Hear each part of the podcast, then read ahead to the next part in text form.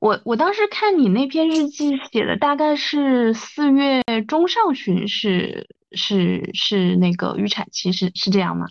对对对，之前预产期是四月十四号，然后我是四月十三号生的。嗯嗯嗯，那现在已经过去一段时间了，感觉怎么样呢？对我现在，因为我是我看我已经上班了两周了。然后产假已经结束了嘛？现在身体方面的话，基本上已经恢复的差不多了。不过我现在还没有试过像怀孕之前那样比较高强度的运动，不知道呃能不能承受得住。然后嗯，另外可能现在主要就是在忙工作的事情，然后带娃那边家里有老人分担，所以目前身心都是属于一个 恢复健康的状态。嗯嗯，哎，产假是正常来说那个，其实我确实了解还挺少的。正常咱们这个法定产假是多多久？啊，上海这边是一百五十八天顺产，如果是剖腹产的话，是可以加十五天。剖腹产或者难产，然后我之前其实也，呃，去 argue 过这个事情。我我觉得我这种情况应该算作难产吧，就是，毕竟在床上躺了这么久。但是其实医院给的答复就是说我这种是属于生产后遗症，并不是生产过程中出现难产。就是难产是有明确的定义的，就是你必须要撕裂达到三度以上，然后或者说用到了产钳，这种才是属于难产。所以当时我我所以我产假就只有一百五十八天，嗯，但这个这个规定还是我自己觉得不合理啊，因为其实它如果说是对人的伤害来说的话，它你这个未见的就比难产要低嘛。对，但是可能国家觉得也不太好去这样详细的界定吧。像我这种呃产伤性的食物联合分离，虽然是有诊断的。一些证明在这里，但是它毕竟非常少见，就是，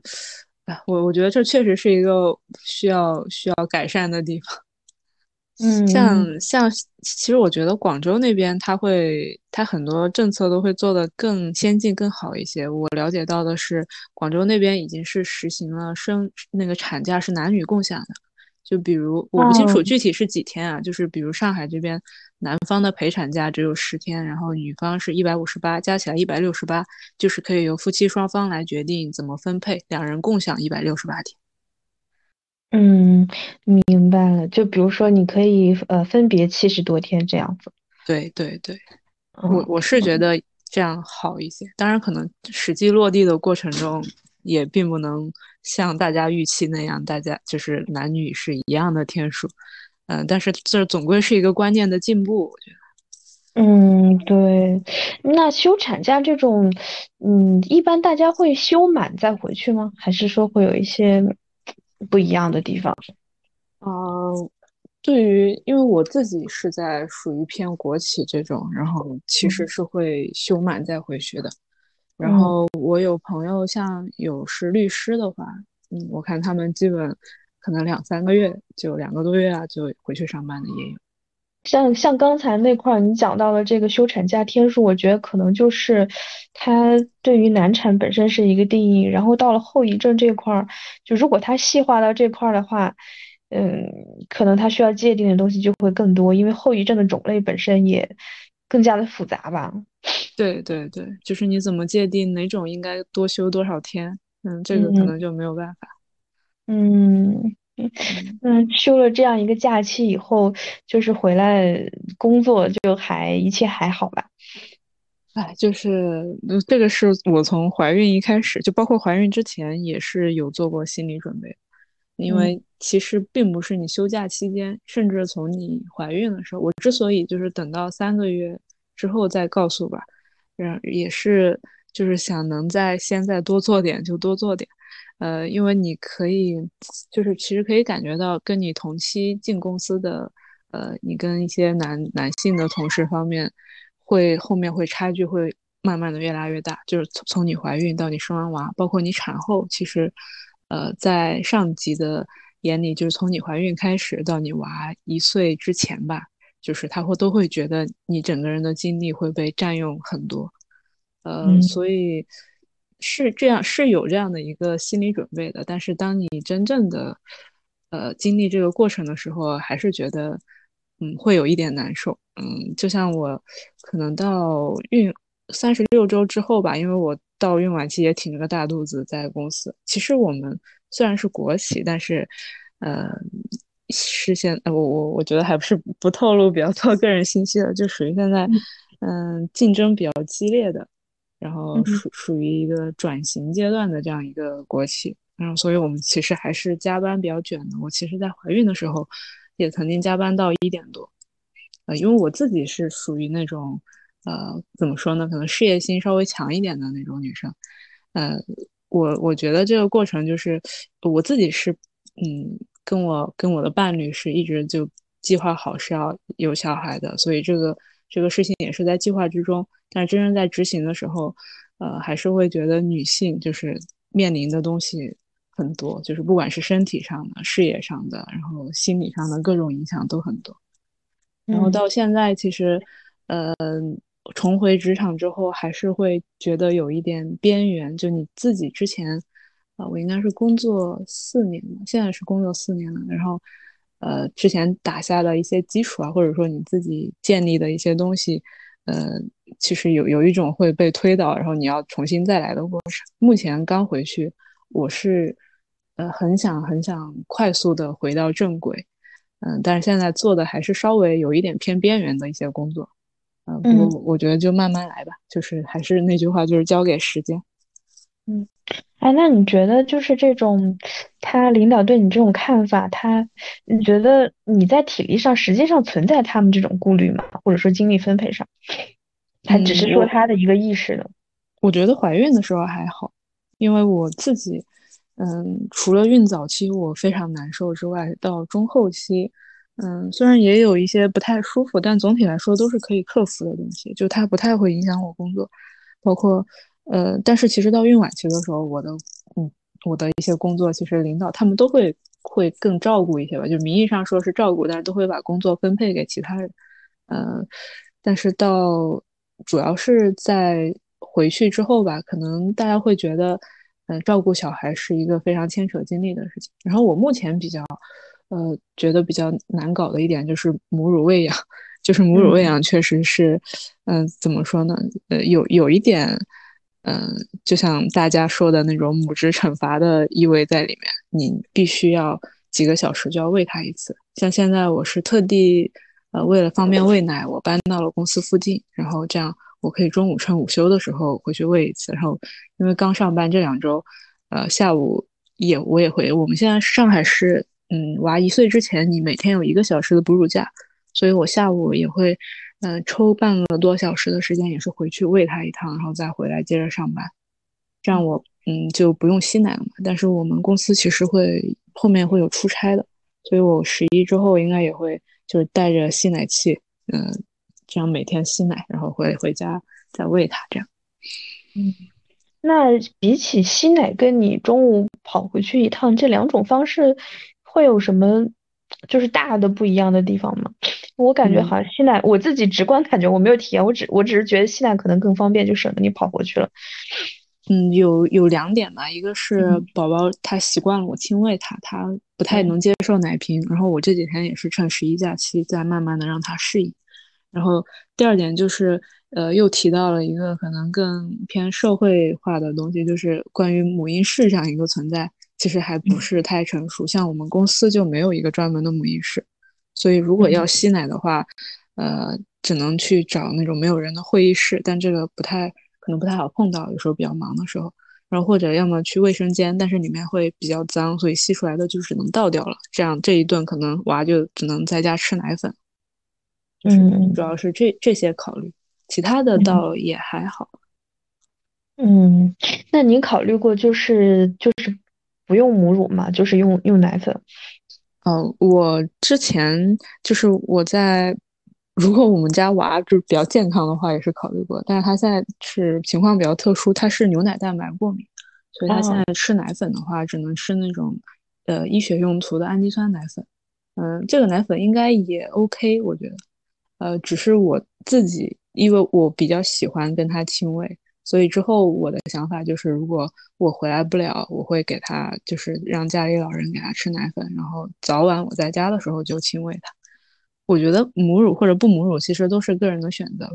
就是我我自己会比较享受他在我怀里的时候，我喂他的这种感觉，然后再加上我可能，呃，想就是通过我的母乳来帮他排米，因为他如果吃普通的奶粉他会过敏嘛。然后我现在也是在严格忌口，呃，比如我现在只吃猪肉跟青菜，然后，嗯，我希望通过我不断解锁新的食物，比如我明天吃一下牛肉试试，然后看他。啊，会不会过敏的？逐步的帮他排敏一些食物，嗯，这样可能帮助他以后，嗯，吃辅食之后添加食物会更快一些，更方便一些。嗯，行，我们这块好像聊的都是那个产后的一些事情，可以再说说 产，就是产前以及生育过程中的事情。就我我看你就是你写那篇日记，就是其实，嗯。感觉还是之前还是准备的还是比较多的，然后了解到的东西也是比较充分的。那嗯，实际这个过程中和你之前想的有什么不一样的地方？就，我自己，我我觉得孕早期我是，嗯，可能有点难以接受的，就是感觉是从一个虽然我做了心理准备，但是在我孕早期孕反特别严重的时候。我当时还是有点后悔，就是，嗯，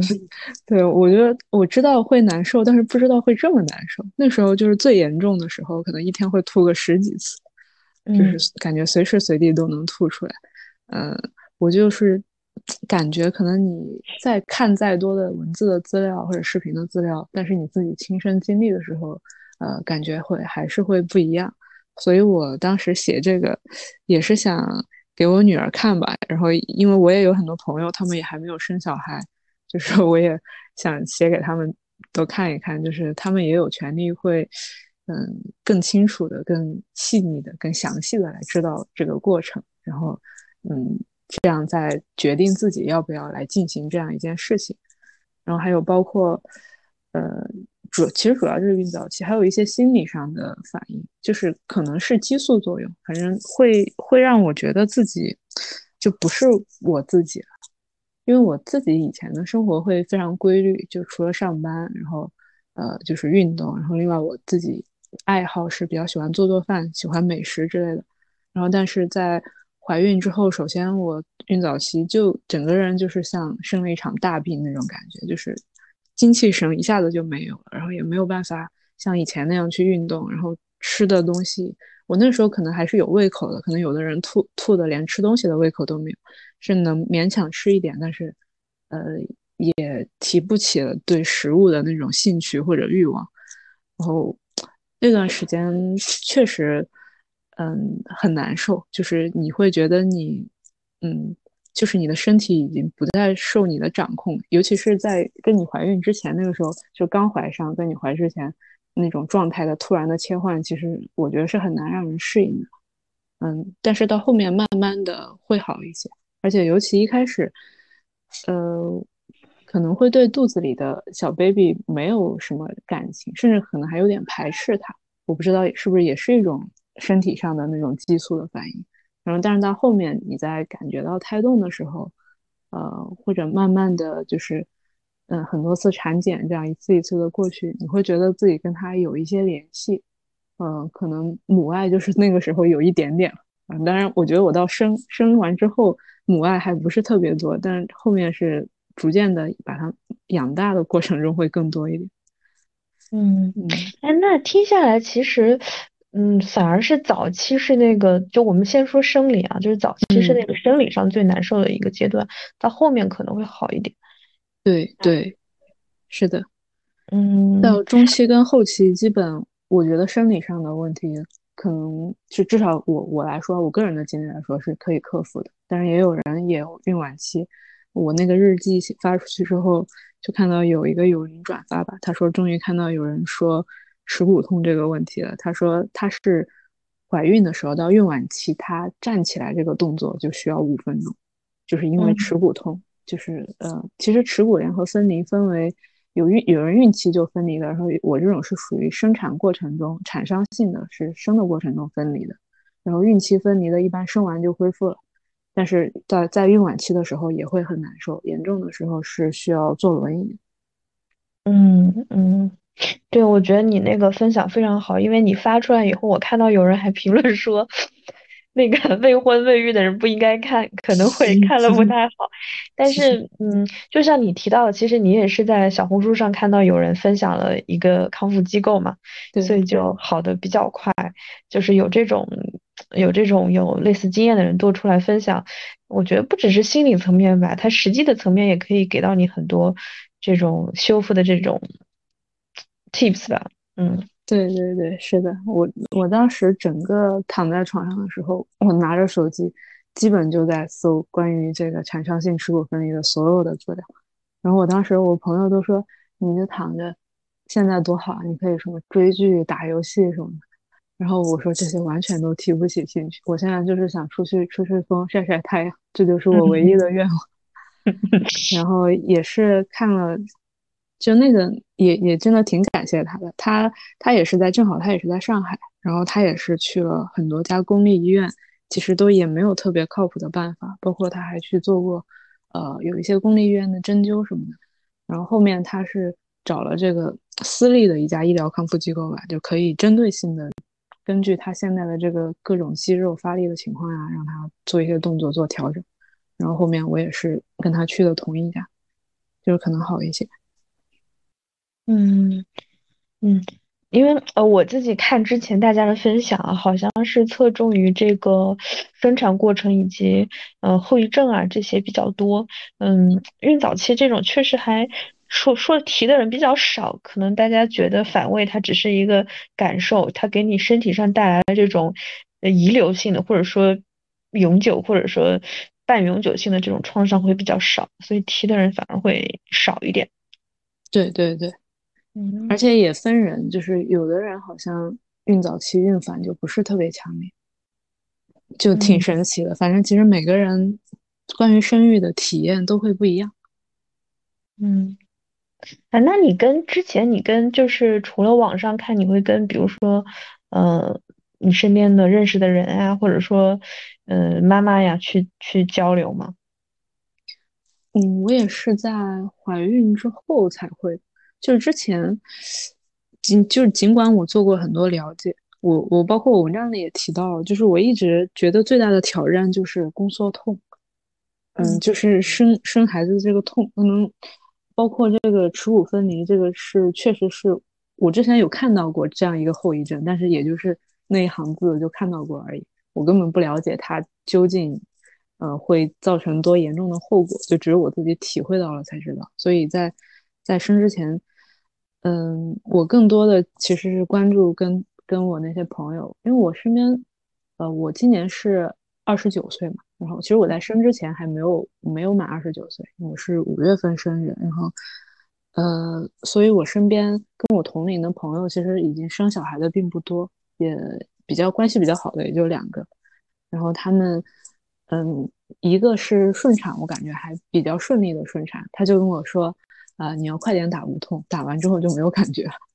然后另外一个比较难受的是，是一个顺转剖的一个朋友，然后他就是，呃，当时他基本就不开指，已经痛的受不了了，然后才开了一点点，最后是发烧了，然后满足了那个剖腹产的指标，医生才给他剖的。然后也就这两个案例，所以，呃，我一开始确实没有把这个事情想的特别难，或者我就是像。文章一开头说了，我我其实对我自己是比较有信心的，我觉得我身体挺好的，然后嗯，每次产检医生也都说我骨盆条件比较好，然后就可能唯一的问题就可能宝宝比较有一点偏大，但是他说我骨盆条件很好，是应该顺产应该没有问题。然后包括我也跟我妈聊过，就是我妈生我的时候，她也是开指开的比较慢，但是嗯。他说会很痛，但那个时候他们都都还没有无痛的。然后我妈说确实很痛，但是都可以，也是可以忍下来的。我妈也是一个，嗯，怎么说呢，就是比较坚强的那种。我我基本上没看她有过有过服输的时候，或者对，就是呃，就是是那种性格的女性，所以我一直就把这个事情呃低估了。我我觉得我自己。可能某种程度程度上是低估了这生育这件事情会对你的身体、你的精神带来的一些比较严重的后果吧。嗯，而且还跟我奶奶也会也会聊。然后他们那个年代就更久远了。我奶奶生了四个小孩嘛，然后她是怀孕的时候会很辛苦，但是生产的过程她她就已经可能已经淡忘了吧。她这个年龄，她说到后面就比较好生，而且那时候普遍营养没有很好，那个小孩都会比较小一些，所以可能生起来也更容易一些。嗯，我觉得会忘记的。反正我问我妈，她就跟我说，她就记得很累了。她没有提到疼这个词，就只是说很累，就生完就睡着了，别的就没什么特别的。对，然后我奶奶还说，就是我后来不是呃耻骨分离了之后，我奶奶知道，她就说她想起来年轻的时候，他们村里也有一个呃有一个女的生完之后，据说一个多月小孩满月了，她都还下不来床。她说那时候不知道是什么毛病，现在想起来，她说她可能就是跟我一样是这种属于十五分离的。然后她说，不过最后，嗯，可能一两个月她也好了，能下地了。然后后面还又生了好几个。然后我说，我吗？哎，天呐，哎，这个嗯很难用语言去形容这种感受。对，嗯，哎，你当时我我看那个日记，我看的都，我就想，因为我看电视剧啊，电视剧一般剧里面演那种生孩子都是哎开始疼。然后就开始喊，然后一会儿就生出来了，然后就给人一种感觉，就是从你开始发动到生，估计也就两三个小时就结束。但我看你那个写的，就是整个过程非常的漫长，持续了有多久啊？一共？我想想，应该超可能有三十多个小时吧。就如果从破水开始算，但是其实正常的应该是破水是快要生的时候再破的。我我这属于胎膜早破，我在里面也提到了，就如果羊水先破的话。是需要一直平躺的，我这种属于宫缩还没开始的时候，可能某种原因，我应该是当时打了个喷嚏啊或者什么，就那个胎膜就一下子就破了，羊水就流出来了。然后，嗯，其实没有那么快的，我觉得电视剧里都很夸张。嗯，对于因为上孕妇课上会有说，对于初产妇，就是第一次生小孩的女性来说。呃，它第一产程都很长，第一产程就是指的是宫口从零一直开到十指这样一个过程，然后第二产程就是 开完十指之后上产床，把就是不断的 push 把那个小孩生出来的过程，然后第一产程的话，初产妇平均都是要十几个小时，然后第二产程一般是三十分钟好像，但是我我算生的比较久的，就是生了一个半小时，嗯，然后第一产程。我问过，就是我生的那两个朋友，反正他们都说等开指的过程中是最难熬的，就是第一产程是最痛苦的。第二产程虽然你也用力很痛，但是你知道这个事情快结束了，再痛也痛不过前面那十几个小时。就所以说，其实疼痛的角度来说的话，是第二产程比第一产程要程度低一点的是吗？嗯，不是的，我觉得应该是一样的。第一产生是由微弱，它的疼痛是一开始没那么痛，渐渐的越来越痛，然后每次痛的时间也越来越长，两次痛的时间间隔也越来越短，到最后开食指的时候，差不多可能就是一分钟痛一次，然后你就保持着这样一分钟痛一次的强度，在这个前提下，你再进行这个用力来生小孩，这是第二产程，就是你你生，呃，用力可能。我忘记了，可能也也是每次痛一分钟吧，你就用力一分钟，然后再歇一分钟，然后再用力一分钟，这样循环往复的去把小孩生出来。对，我我虽然也知道就是有这个开工口这个过程啊，嗯，大概知道有这样一个分区，但是你说的这个时间比十十十个小时甚至更多和平均来说半小时这个比例还是大大的 超出了我的认知，我以为可能 会呃。就是可能我我感觉也是第一个产生会更长，但是可能没有这么长，然后可能是个差不多的一个比例吧。而且你像就是，嗯，确确实就是全部知识来自于影视剧、电视剧里话，它只拍第二部分嘛，它那个画面都是说什么在用力在用力，好像那个就是全部，它前面这块是没没有人会拍你这个开宫口也很痛苦，没有人跟你讲这些东西的。对对对，有很久，好像也有人两天两夜宫口都全开不了。就是也听到过这样的，哦，那那这种是不是就就是会我不知道是不是会之前会比较好。之前不是前几年有个新闻吗？应该是陕西还是哪里有一个嗯孕妇在等待开宫口的时候，就是可能家人不签字让她打无痛，啊她跳楼了那种。对对对，就是对其实你是，我当时就是有一个阶段，就是我也提到了，在嗯开到六指左右，就凌晨五六点那个时候，我是能体会到那种很绝望的心情，就是你嗯就这种上刑，就是人间酷刑一样的感觉。关键是你不知道它还有还要持续多久，就凡是你只要有一个 deadline 告诉我，我就可以朝这个方向去忍，我可以忍，嗯对我可我可以就告诉你再坚持，再坚持就就可以了。但是如果这个痛苦是没有尽头的，就万一再痛上一天一夜或者更久怎么办？就那时候就整个人就会很绝望。嗯，哎，可以就是可以理解他这种心情。对我我看的时候心情跟你特别同步，就是你当时提到那个医生跟你说今天肯定今天上午肯定能生下来，然后我、嗯我最前面说我哇怎么还没结束还没结束，真的就是太长了太长了。是的，是的，那个我我真的特别感谢他那句话，他不知道他那句话多重要，我觉得他可能无意中说的，但是真的是我的精神支柱。对，太能理解那种心情了。对，哎，天呐，嗯，所以所以胎儿这个大小跟，嗯，就是那那你觉得后面就是这个耻骨分离是不是跟胎儿大小可能也会有一点关系？嗯，是这样的，就是我后面也查了一些资料嘛，自己也总结了一下，其实它主要有几点，第一就是可能你生产过程中，嗯，不太会用力，嗯，就是包括腿，我我我这这可能提一下，就是我在小红书上也有一个人来找我，他比我更严重，他是分离了四十二毫米，嗯就是四厘米啊多，然后他嗯两年了，两年多了，到现在还是没有完全恢复。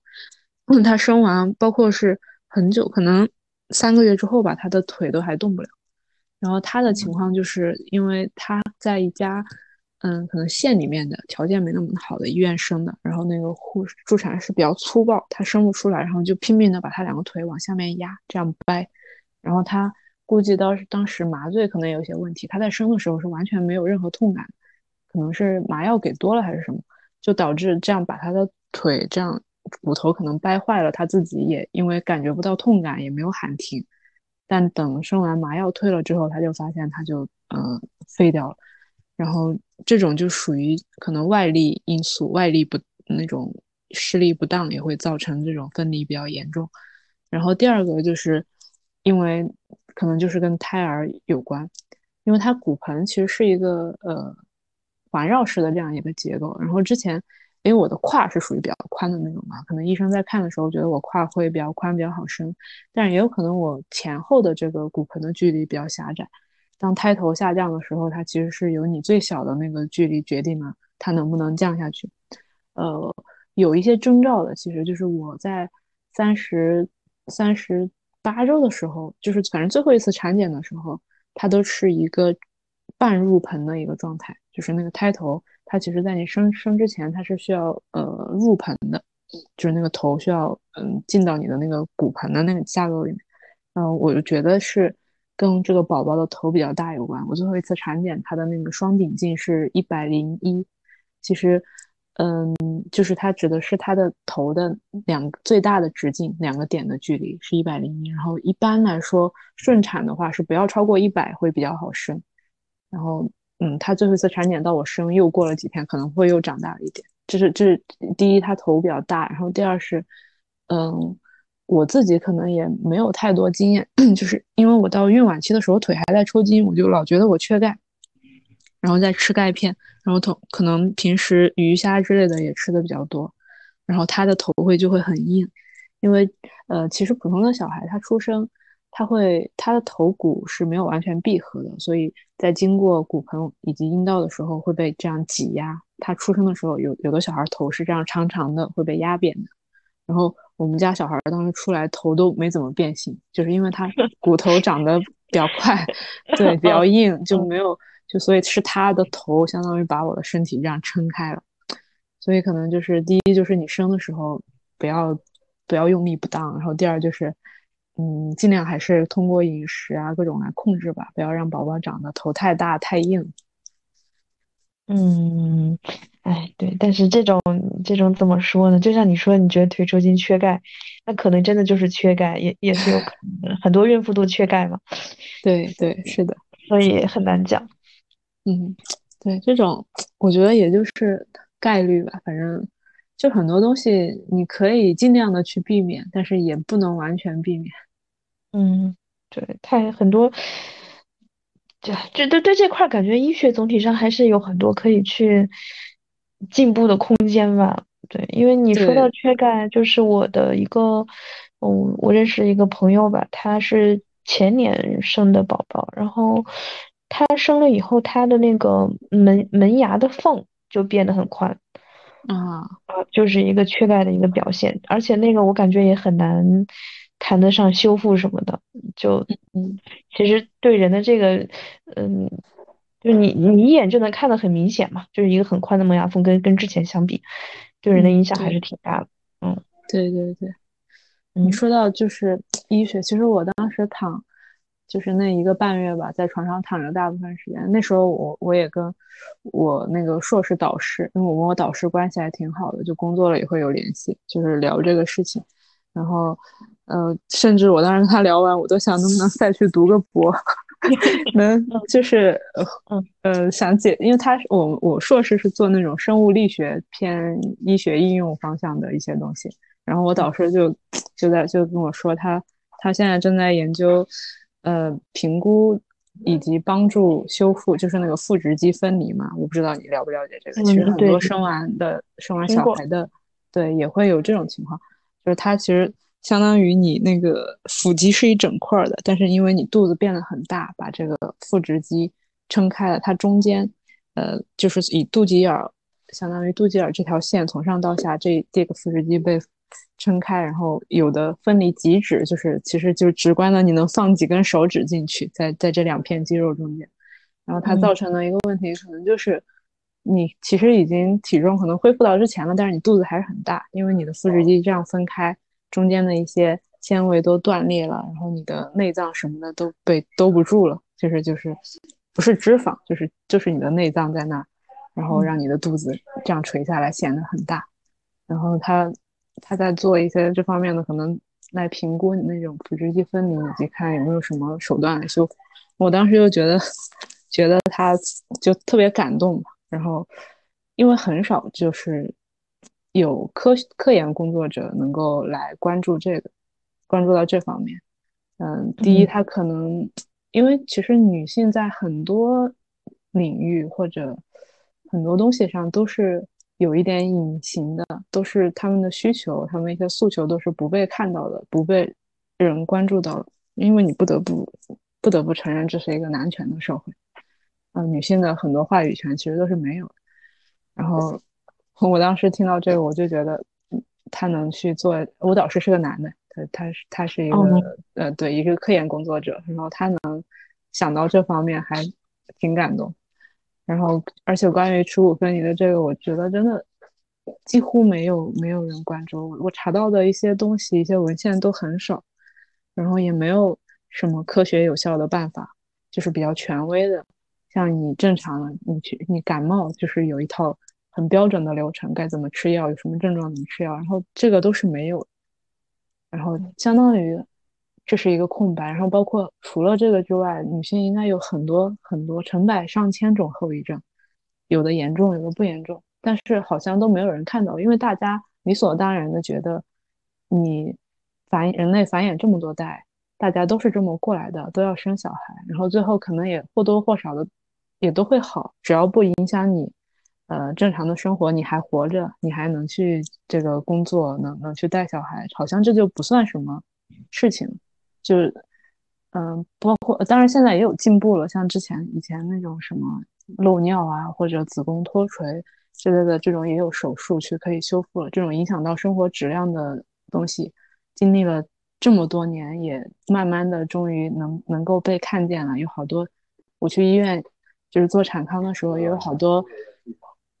就是那种嗯，年轻的女性带着自己的妈妈来给他们测那个呃测那个阴道的那种肌力，做那个盆底肌修复之类的，我觉得已经是一种进步了，但是真的还是太少。就是我自己经历了这个事情，觉得还是远远不够，做做的太少。嗯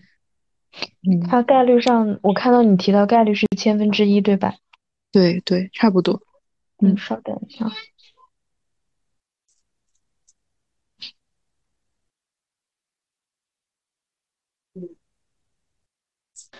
嗯，对，他就是你概率上，他一方面可能是因为，嗯，他觉得概率上是一个小概率事件，再者就是其实跟生育有关的后遗症，大家又都会有一个羞耻的心理在里面，很多女性就不太会讲，身边也没有人去跟你分享这个事情。我第一次听到这个，我记得是以前那个。Ella 就是 S.H.E 那个 ella，她，嗯嗯，我不知道你有没有印象，她当时发过一条长微博，就是讲她去做了那个盆底肌的一个手术，因为她生育后也是有呃漏尿的，嗯，只要跳跃啊什么做运动打喷嚏就会有这个症状在，嗯，那个好像是几年前的一个事情了吧？就在她我看到那条微博之前，我是从来没有听过人讲过这件事情，从来没有人说过，嗯。确实，我我我在之前还老看过，就是可能我自己可能结婚之后有生育的计划嘛，会关注一些这方面。我知道这个事情，然后包括我我可能在文章也没有提，就是我在生娃之后，呃，产后四十二天第一次去做做那个检查，然后医生其实检测我那个盆底肌，就是会会把手伸进去嘛，测试你的肌力啊，让你收缩，他来感觉那种。然后他说，呃。他说：“你这个像生过二胎的那个盆底肌，那是什什么意思？就是会对，就是对，或或说我那个盆底肌肉很弱，这可能跟我耻骨分离也有一定的关系。就是你那个那个地方分开之后，其实你盆底的连带的那些肌肉可能也会受损。然后我当时是那个阴道前后壁都是一度膨出，然后子宫也是一度脱垂，然后呃，反正应该是算。”嗯，还比较严重吧，也也不叫特别严重，可能偏严重一点的，就是至少我身边的朋友他们没有像我这么严重，所以我是在医院做了两个疗程的那种盆底肌修复，然后现在也要日常的就是坚持在做凯格尔运动。嗯，那医生这个说法其实就是说明你生的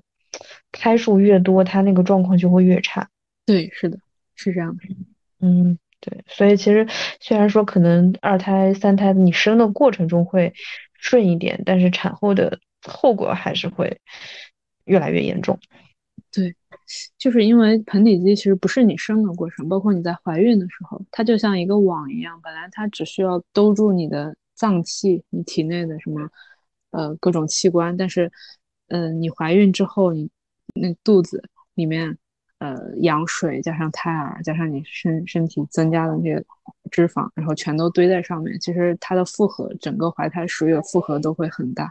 然后到你生的过程的用力，也会对它造成很很大的一个伤害。嗯，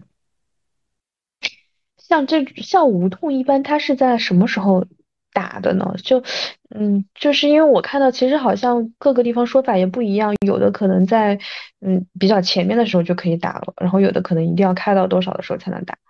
嗯，这个可能是看医院，然后也看，呃，其实限制无痛什么时候打的一个最重要的问题就是麻醉师，在中国可能具备无痛注射这样资质的麻醉师数量会稍微偏少一些。所以一般的公立医院啊，我了解到，呃，就是可能如果你没有去那种特需啊或者 VIP 之类的，就是在大产房生生的话，呃，一般都是要到三指之后才可以上无痛，就不然如果每一个人一来就给上，因为上了之后你可能后面会需要不断的补的，是需要调整，然后可能麻醉师资源没有这么多，然后呃，我当时是开了一指多一点嘛，就给上。但是其实，在转发里面有个有离，应该是一个医生的小姐姐，她也说我这种产伤性的耻骨联合分离和麻醉师他麻醉的不够到位有关，他是需要全程就是 stand by 在你的旁边，根据你现在的疼痛程度来，呃，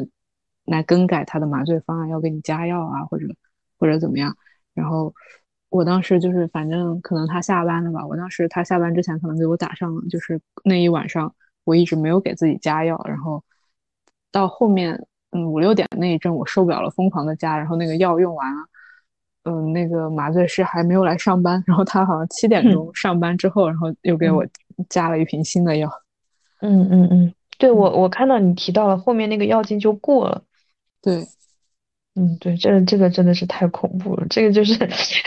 这这个让我让我想到，就我我之前那个，我我有次做一个小小的手术，微创，但他就是也也打麻药了嘛。然后就他虽然打了，其实你你还是有感觉的嘛，感觉到他在在你的那个身体里面在划了什么的。我就很怕那个麻药突然失效，然后就觉得非常的恐怖。嗯，所以就是他。给你第一次打麻药以后，是你自己是可以去去去加的，是吗？对，他是，嗯，我在网上之前也看到过，就是好像一般公立医院都是这样的，他给你打了之后，但是你就是他告诉你有一个按钮，你可以按，你觉得更痛了，你就可以按一下加药。嗯，不过那个，呃，据说就是他，你不管怎么按，他应该是有个上限的，就不会控制住，让你不会加过量的。嗯，但是因为我自己的心理状态就是我，我永远不知道我接下来还会有多痛，会不会更痛，我就会担心，如果我现在提早早的就摁了，那么后面更痛的时候，是不是他的那个已经达到上限了，就已经不管用了呢？所以我就一直一直忍忍忍忍忍忍着没摁，但是五六点的时候实在忍不住了，我就在那儿拼命的摁，但是那时候加感觉就已经没有效，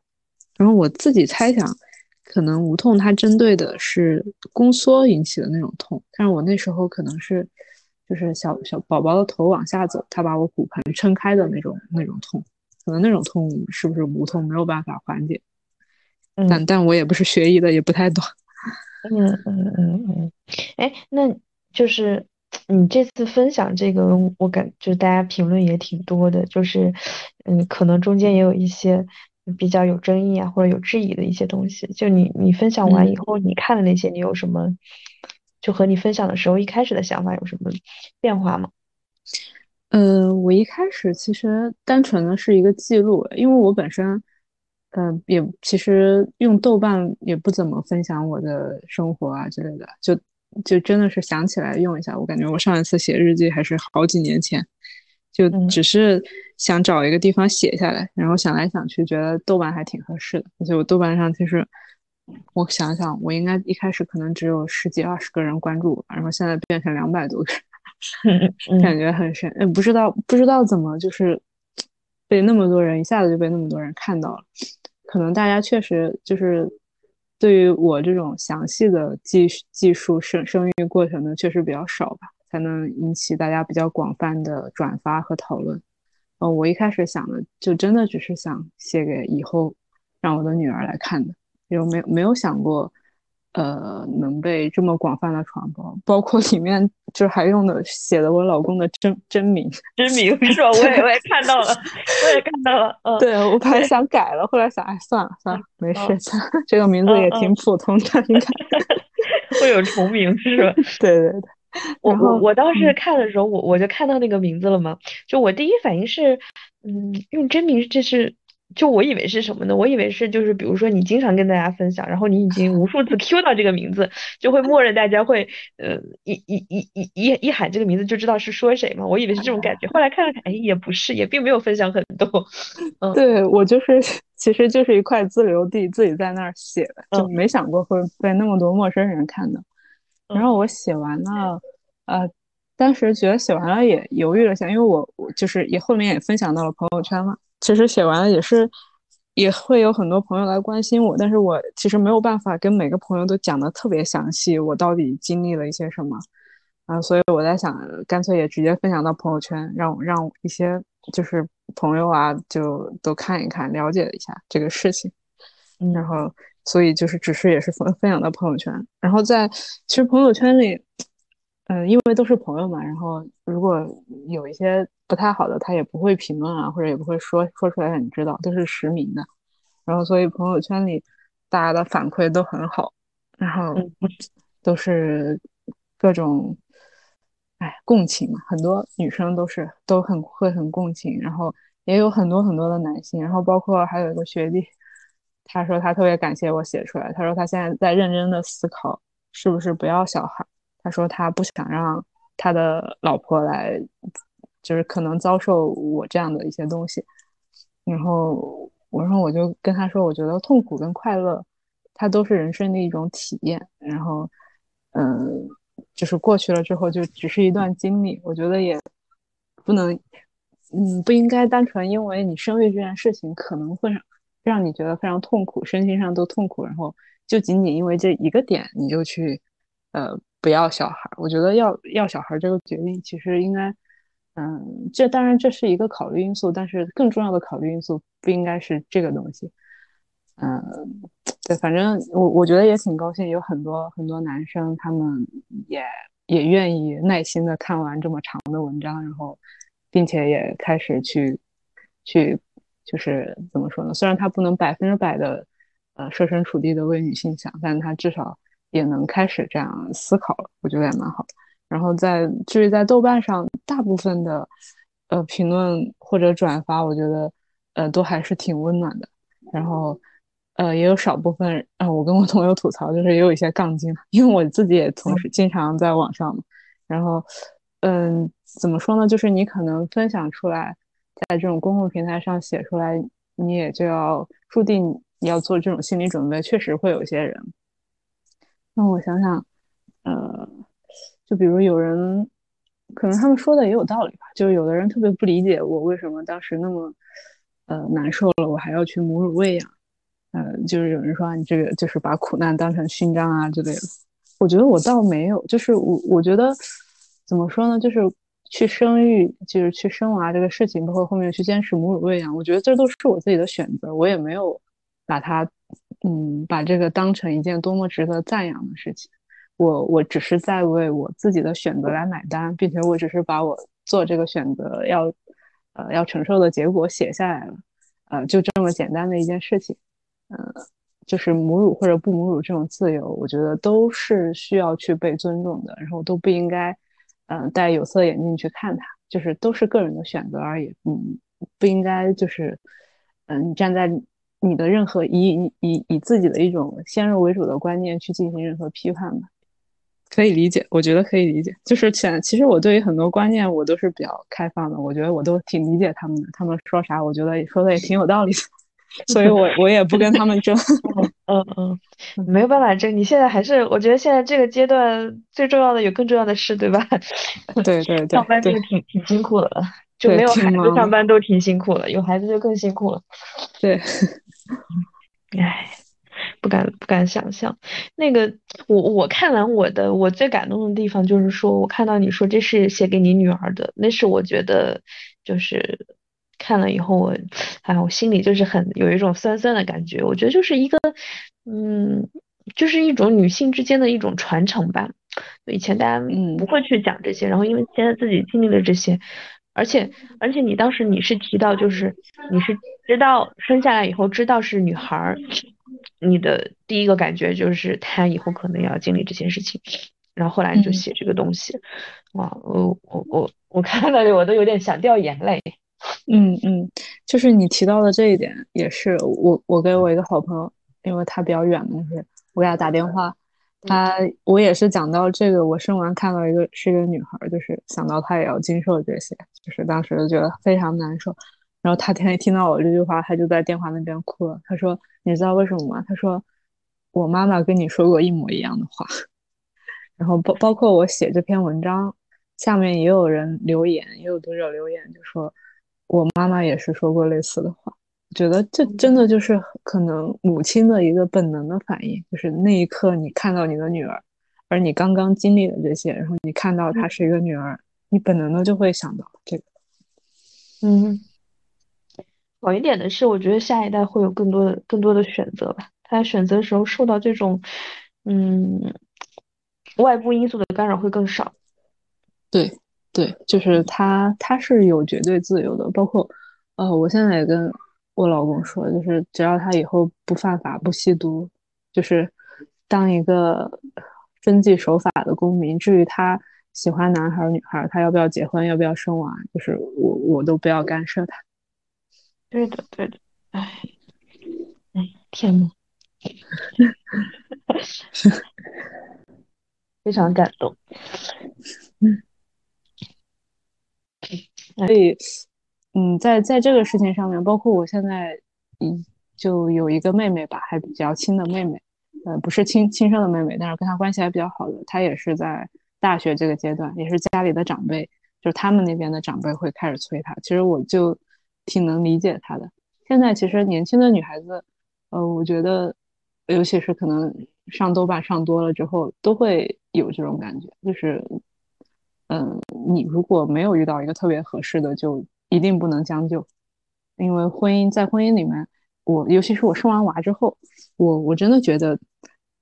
在生育这件事情上面，女性付出的代价比男的多太多了。我还记得我当时生完娃，我有一个。一个男性的一个朋友吧，他来跟我说什么，因为他刚刚面临着要结婚，什么彩礼的这这种事情，然后他来找我讨论，然后我说你不要找我讨论了，你就 能给多少你就给多少。嗯嗯，我说你，我说你这个，